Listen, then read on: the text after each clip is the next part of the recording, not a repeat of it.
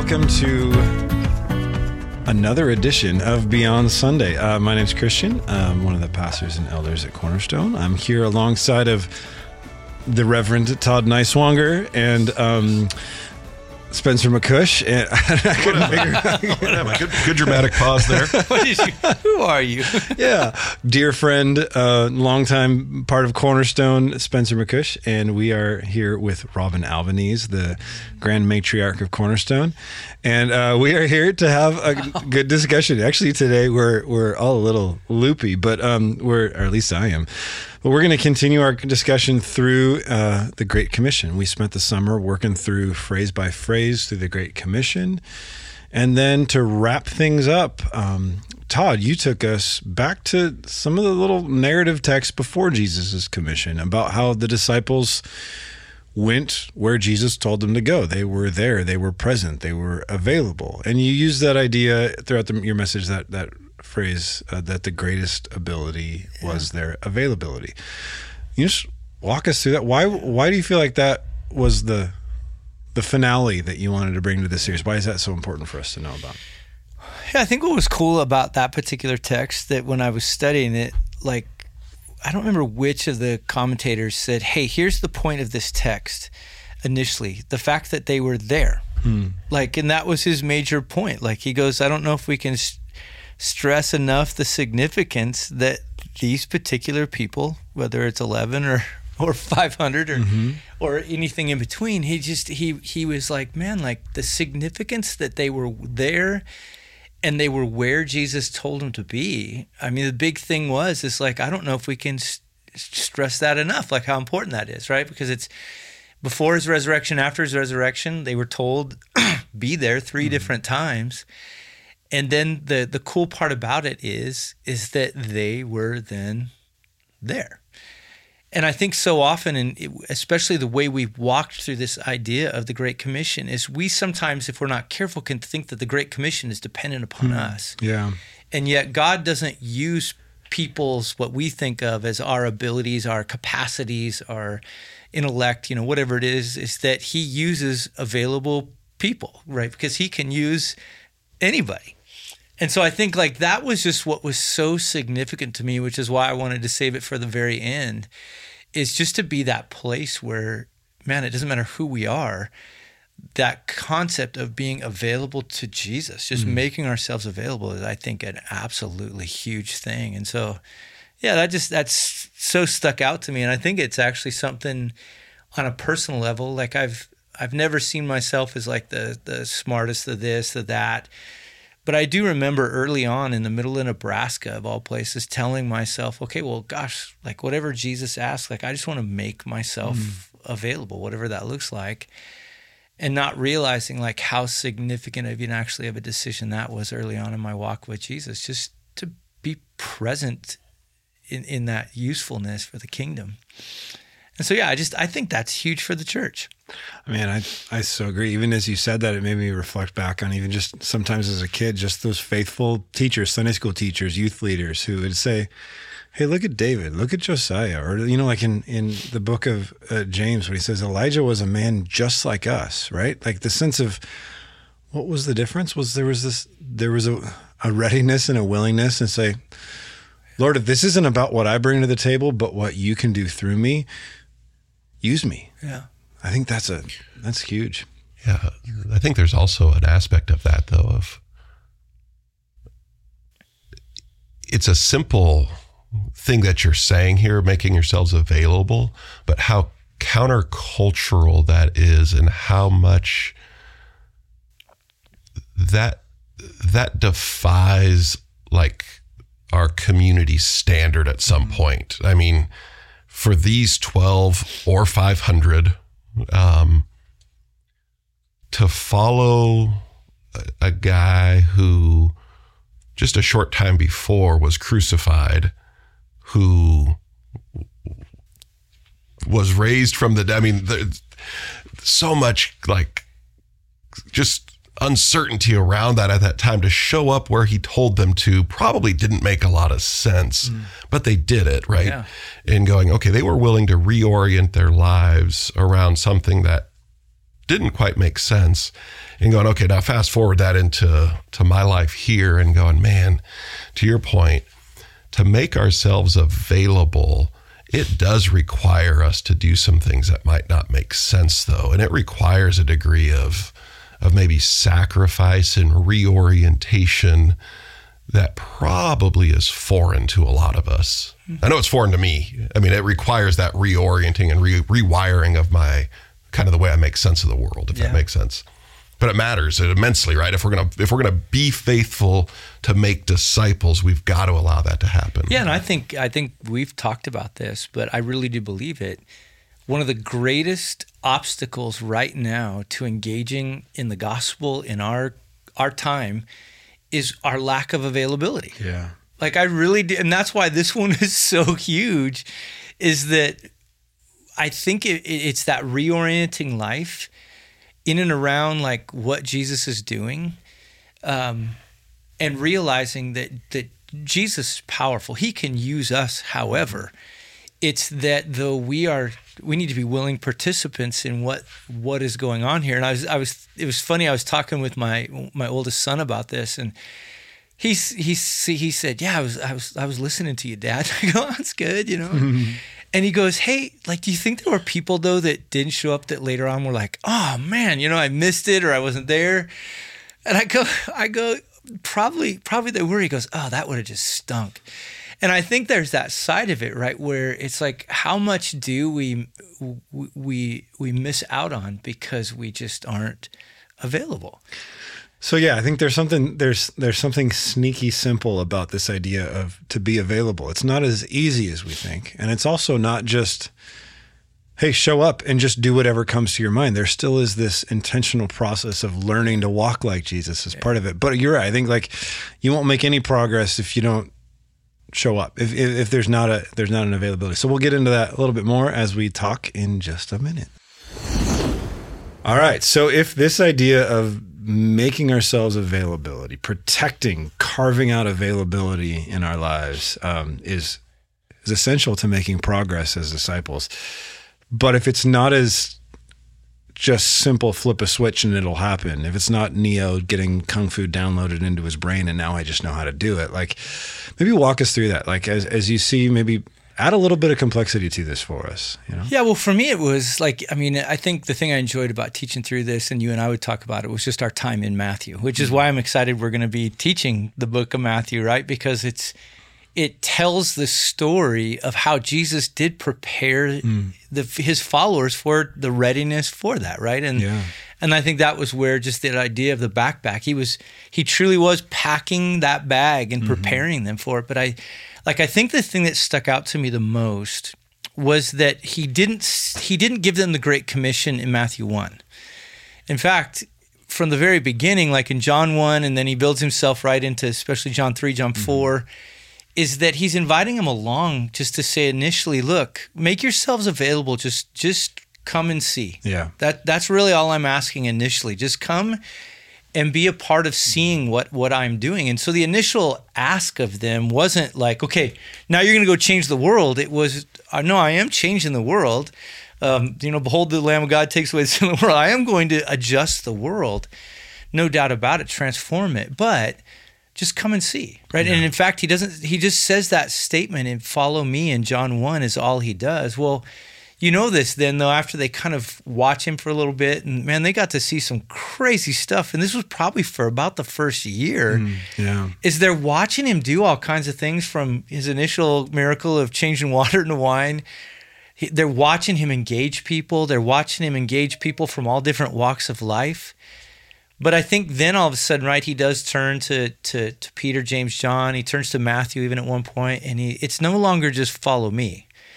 It's now follow me, and I'm going to do something with you. I'm going to make you f- fishers of men. I'm going to I'm going to do a work in you. And there's even there a, a let go of something else, right? Yeah, They- you drop your nets. Drop your nets. Yeah, with Matthew, it's like, hey, the tax collecting's over. Um, you need to now come with me. Um, and, and in that, you can just see that though, is that it, within that first year, it, it became, oh yeah, like this makes sense to me. Like, yeah, I, I'm I'm gonna follow Jesus. And even at times, right, John six, he tries to get rid of them, and they're gonna where, where, do we, where do we go? You got the words of life. Yeah. But then even you see this again where he takes another step and he says, You're not, you're not, I'm not just making you into fishers of men. I'm now calling you alongside of me and I'm going to unleash you to join me in the world. And you're going to do the things I did. And you see it now where, right, he sends them out and they go get involved in various forms of ministry. They're casting out demons, they're healing people, mm-hmm. they're bringing this message. He he's walking them through this. They come back to him, you know, and, and they're talking about what takes place and what was going on. But he's he's walking them through this process of what he means by being present and available. So being present and available just means you just show up he's showing them you're showing up to be involved in the greatest thing ever. Yeah. And then I think by by the time now he, he he's he's getting ready to die, they're still kind of the Keystone Cops a little bit, right? They're mm-hmm. still trying to figure this thing out. And even when they show up, we know this, they exit, but even Peter's still thinking, I'm going to go back to fishing. Uh, John's trying to sort things out. Like all of them are trying to kind of figure this out, but then he lands this great commission on them. And all it then took was the spark of the Holy Spirit, mm-hmm. and bang, mm-hmm. right? Off go these people that in Acts 4, there's that statement that they saw these guys and they're like, You've been with Jesus. Yeah. And so I think like each phase of that was this beautiful way in which Jesus walked them into and taught them how to make how to make yourself rightly available for the kingdom. Mm-hmm and I think that's why for me, like in, when you put together, when we put together the discipleship pathway, how do we do the same thing with others? Mm-hmm. Like give them the dignity to walk a path to learn this, how Jesus did it as best as we're able, right? But then seeing what that turns into and how transformative that is, I think is just huge. Yeah, I think that's there. There seems to be, like you said, there's a there's a graduated experience of availability. There's a there's a uh, it's funny as you were walking through that, it makes me think of something I've heard you say several times, Spencer, is of this idea of like when we talk about Jesus as king, how much of the kingdom does the king not rule? Mm-hmm.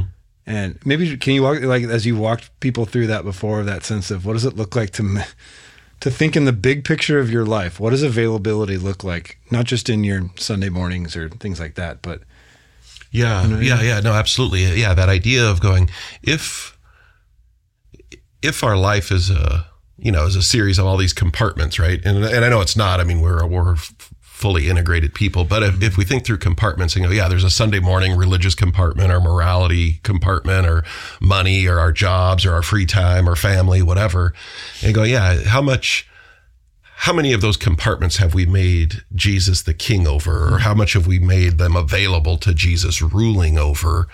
And I think these guys are in that slow process of going, Oh no, we're we're allowing Jesus to be the king and be the absolute authority over all of these areas.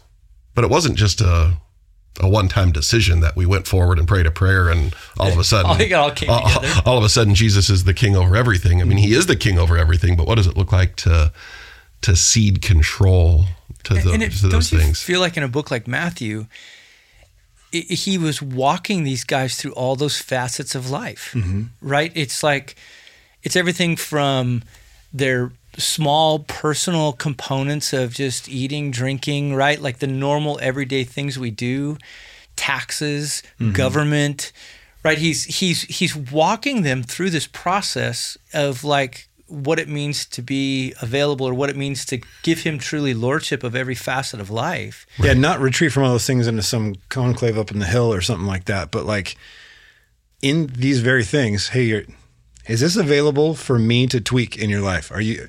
I was thinking about it when you're saying that of like when, when like you share a Google Doc with someone and you have the option to share it with them as an editor or a viewer or a commenter. it's like I don't know. That would just yeah. that made sense to me. Like, okay, Lord, which one like, am I going to allow? Yeah, Lord, I, do I want you to be a viewer where you can just see what I've got going on? Do I? You could also shift ownership of a document. Yeah. Ooh, just just so you know, right? I mean, that is just okay. Like as I as I think about my life, okay, Lord, am I making this aspect of my life available to you as the editor, as the owner? You can make wholesale changes in this. You can, I want you to teach me how to walk with you in this. Or is it one where it's like, hey, just, can you just give me a thumbs up on what I'm already wanting to do? Like, I, uh, and I think it's just like, it's everything from a Matthew 19, right? Where you, you see that with, with the rich young ruler. Yeah. You, you, see it internally to them when they're wrestling through authority, hmm. how to how to steward authority rightly. He walks a lot through that towards the end of how do mm-hmm. we Yeah. how do we do this right? Because once you get handed authority, now he he talk he starts talking a lot about servanthood and mm. and how to how to manage that. But it's it is so much of that availability is something that I think we forget. He took three and a half years to pack that bag. Yeah. And so I think we have to be careful when we also walk with others is to give them the dignity to walk a path, to learn, to grow, to ask questions, to make I mean they made a lot of mistakes. And they continue to make mistakes. Mm-hmm. And and that where that was where for me this idea of of the great commission that's where I think I was coming from in this idea of availability. It's not just a one-time act. It now becomes this ongoing reality of okay, am I available? Am mm-hmm. I available here? Am I available with this? Am am I holding anything back or am I truly Yeah, I think it's important to note that that availability you're talking about isn't just availability of time, but mm. it's it's availability of of my heart and how much am I giving access to Jesus, not just not just showing up physically somewhere, but actually what is the orientation of my heart? Mm. You know, what's the direction of my heart and is it open to the authority of Jesus being the king? Mm, yeah. Which I, that's why I'm excited to teach through Matthew because we'll get to see all those nuances of how how the master Jesus walked with people through that, right? Whether it was looking at a rich young ruler and saying, "Okay, we'll sell everything you have and follow me," or if it's looking down at, at, at them and going, "Who do people say that I am?" I mean, there's just all these things of the of the posture, of the heart that he was never afraid to go to. Yeah, definitely wasn't a one size fits all Oh no! approach. Yeah. which I think that's I think that was why that text it was the it was the culmination of three and a half years, and so when they were present in there, it didn't just come in a, a sudden vacuum. It was it was a long process of bringing them to that point. And there was a readiness, not just in them personally, but there was a readiness because of the death and resurrection, the victory of Jesus, that he goes, it's time now for And they didn't even thing fully is." know yet, right? Yeah. The giving obviously he's, he's been telling them about the Holy Spirit, but they still didn't get it Yeah. until it lands on them, and then bang. Yeah. It'd be fun to come back and talk about that. What's that looked in our lives? Almost like, what does it look like as we walk with others to look for an, an, an appropriate level of, of availability? Not that you hold back things, but just more like Jesus didn't send them to the nations day one. Yeah. there was a sense of of a learning, and so how do, how do we assess that sense of before the Lord readiness with it? It'd be fun to kind of talk Yeah, about that I'm from looking forward to that perspective. So we'll come back in a second to do that. All right. Well, let's bring this this whole idea of being available for discipleship. Um, let's try to hit the ground with it a little bit. Just like maybe maybe let throw that this out to you guys first. What does that look like in your own life? You know, whether recently or maybe during earlier or formative seasons of your walk with the Lord. Like, how how how have you grappled with the the call to make yourself available? Yeah. Yeah, I think like looking back on it, and this is where I appreciate friendship mm-hmm. because I feel like even each of you guys and even other people that have been in our lives have been pretty instrumental in like reshaping my understanding of Jesus's good lordship, right? Mm. So when I first came to know Jesus, there's the huge lordship debate, right? You know, about is Jesus Lord in my salvation? And little did I know that was merely going to be the kickoff to such a bigger discussion. But then I, I think I went through a phase, especially at Cornerstone, where everybody was trying to do great, big, gigantic, wonderful things for Jesus. Mm. And I think there were a lot of us that went and did big things or thought we were doing maybe big things for Jesus. And right in front of our face was the opportunity to be available mm. for to see the work of God, the kingdom being manifested right in front of us. And I, I do wonder like how much how much we've missed hmm. on one level because we're always looking at this weird horizon of these big gigantic things that we're supposed to do for Jesus but yet you read the life of Jesus and so much of it was just present. It was right hmm. in front of him and it was he was I think he was really trying to show them that. It's like hmm. it's right in front of your face Yeah. on one level. And then I think the other thing that hit me over time is that idea, especially like with when when God starts talking, you know, about David, that he doesn't look at the outside, he looks at the the inward aspect of the man, he looks at the heart, right? And there's something about uh, people that are available that if we're not careful, we can overlook because we see maybe you know the Saul, the the tall, handsome guy, and miss the little ruddy, you know, David right in front of our face. And I think just that idea of man, churches that that really zero in and and see that person that's available as highly highly valuable in the kingdom and to not look over them as these ones that you know uh, there's more talented there's more able or what you know whatever. But seeing like what's in front of us right now which again Jesus you said this earlier in a meeting we were in Christian you talked about Nicodemus only getting like a sliver of time but Yeah. yet Peter a numbskull right? He got three and a half solid years with Jesus. No, it's like if you were going to choose your team, who would you choose? Well, Nicodemus, right? The The, teacher great of teacher Israel, of right? Israel. or do you want Peter, you know, the foul mouthed idiot that, you know, the, the fisherman? And yet Jesus, that's who he saw, the, Wow. the guy that says, I'm available. And I think like re, relearning that principle um, is something that as God's been doing in my life over years. But Yeah, I think that like I feel like that's been a prayer of mine lately too. Like, Lord, would you recalibrate my radar of of and give me insight on who I who I need to make myself more available to, right? I mean, obviously there's so many opportunities around after so many things, but am I available in the way that I need to be for my kids in the formative years that they are? Or um, I think if I go back even earlier than that in, in my life, I think that was a huge part of my testimony as a kid who came to know the Lord at a young age, but it felt like there was like, okay, Lord, I'll do these things, but there's other stuff. Yeah, I won't go there, right? Kind of the classic, like, don't send me to Africa kind of thing, you know? But I think it was really grappling with when Jesus says to the disciples shortly, right after Peter confesses, Yeah, you're the Christ, the Son of the living God. And he says, All right, I'm going to be crucified. And Peter goes, No, you can't do that, right? And get behind me, Satan. And then he turns to all of them and he says, If anyone would come after me, let him deny himself, take up his cross, and follow me. And that was the part that I think was like a 19 year old just stopped me in my tracks. That wasn't just the superstar pastor missionary kind of like professional Christians. If anyone would come after me, I think that was the part of going, Oh Lord, I don't get to dictate to you the terms on which I will relate to you. Mm-hmm. If if you're Lord, I need to and I want to be willing to do what you say and go where you say to go. But then what's cool, which you really highlighted this reality, is that when we do take on his yoke, we find rest. Hmm, yeah. Right? Like like I think there's this weird side of it where it's like, okay, if I make myself available, if I, you know, really truly do this, oh my gosh, it's going to be overburdensome, it's going to be overbearing, but yet Jesus then says, no, actually you'll find Hmm. authentic true rest in that which it's like and all of us have experienced that before. It's not as if it's not true. It's a very true statement. But my gosh, like what a what a counterintuitive thing Yeah. that you choose to really learn my lordship. Hmm.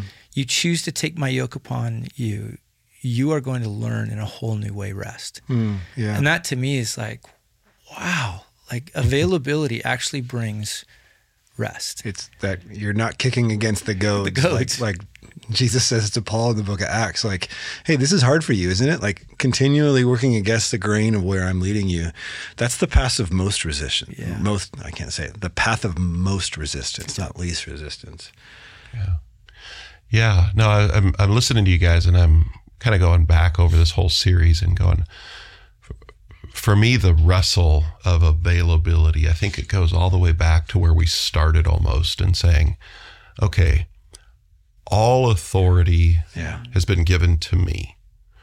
When I when I started to understand Jesus's claim to being the King, that he has all authority i would say that's that's for me where i started this wrestle right of going oh oh crap jesus jesus really is the king over all things oh and this is what he's called me to do make disciples okay i need to teach other people that means I also need to be taught Yeah. what you know to obey what what it looks like for Jesus to be the king over all things. And so the I feel like the target has been clearly laid out for me, and Jesus has given me, and not just me, all of us, kind of the the call to like, hey, go do this now. Mm-hmm. And it's like, well, if he's the king and he's already established the target, it might look different for each of us. But that just that requires me to rethink and recalibrate and reimagine just about everything I do in my life. And so now all of a sudden, yeah, what can I be doing to make disciples? Because that's really what Jesus has called me to. How can I help these other image bearers who have been created in God's image to actually walk in a path where they can experience the good, redemptive love mm-hmm. of Jesus? Mm-hmm. So that they in turn might reflect Jesus properly to the world around them. Okay, that that availability isn't just an availability of my time. That causes me to rethink everything about what I'm doing. Some things I might need to stop doing. Yeah. Some things I need to just do with more intentionality. Some things I probably just need to keep doing because I'm, uh, you know, and it's going. But in all those things, it, I think you said it well, Todd, of going, losing the allure of doing the big thing and just going, no, no, no. How can I help the people that God has entrusted relationally to me? How can I actually be faithful to make disciples with those folks and going, man, if that's in my workplace, if that's my neighbors, if that's in youth sports, if that's my own family, if that's me, you know, and just going, what does it look like to do that? I'll have to ask myself, you know, what, uh, yeah, what does it look like for Jesus to, to truly have all authority in this area? And there's a really cool like Psalm 139 search my heart Lord that we do in this, right? Like to try to discern of like Lord, is this something that I'm asking you to tag along with me and what I want to do but I but I, I want your blessing on it?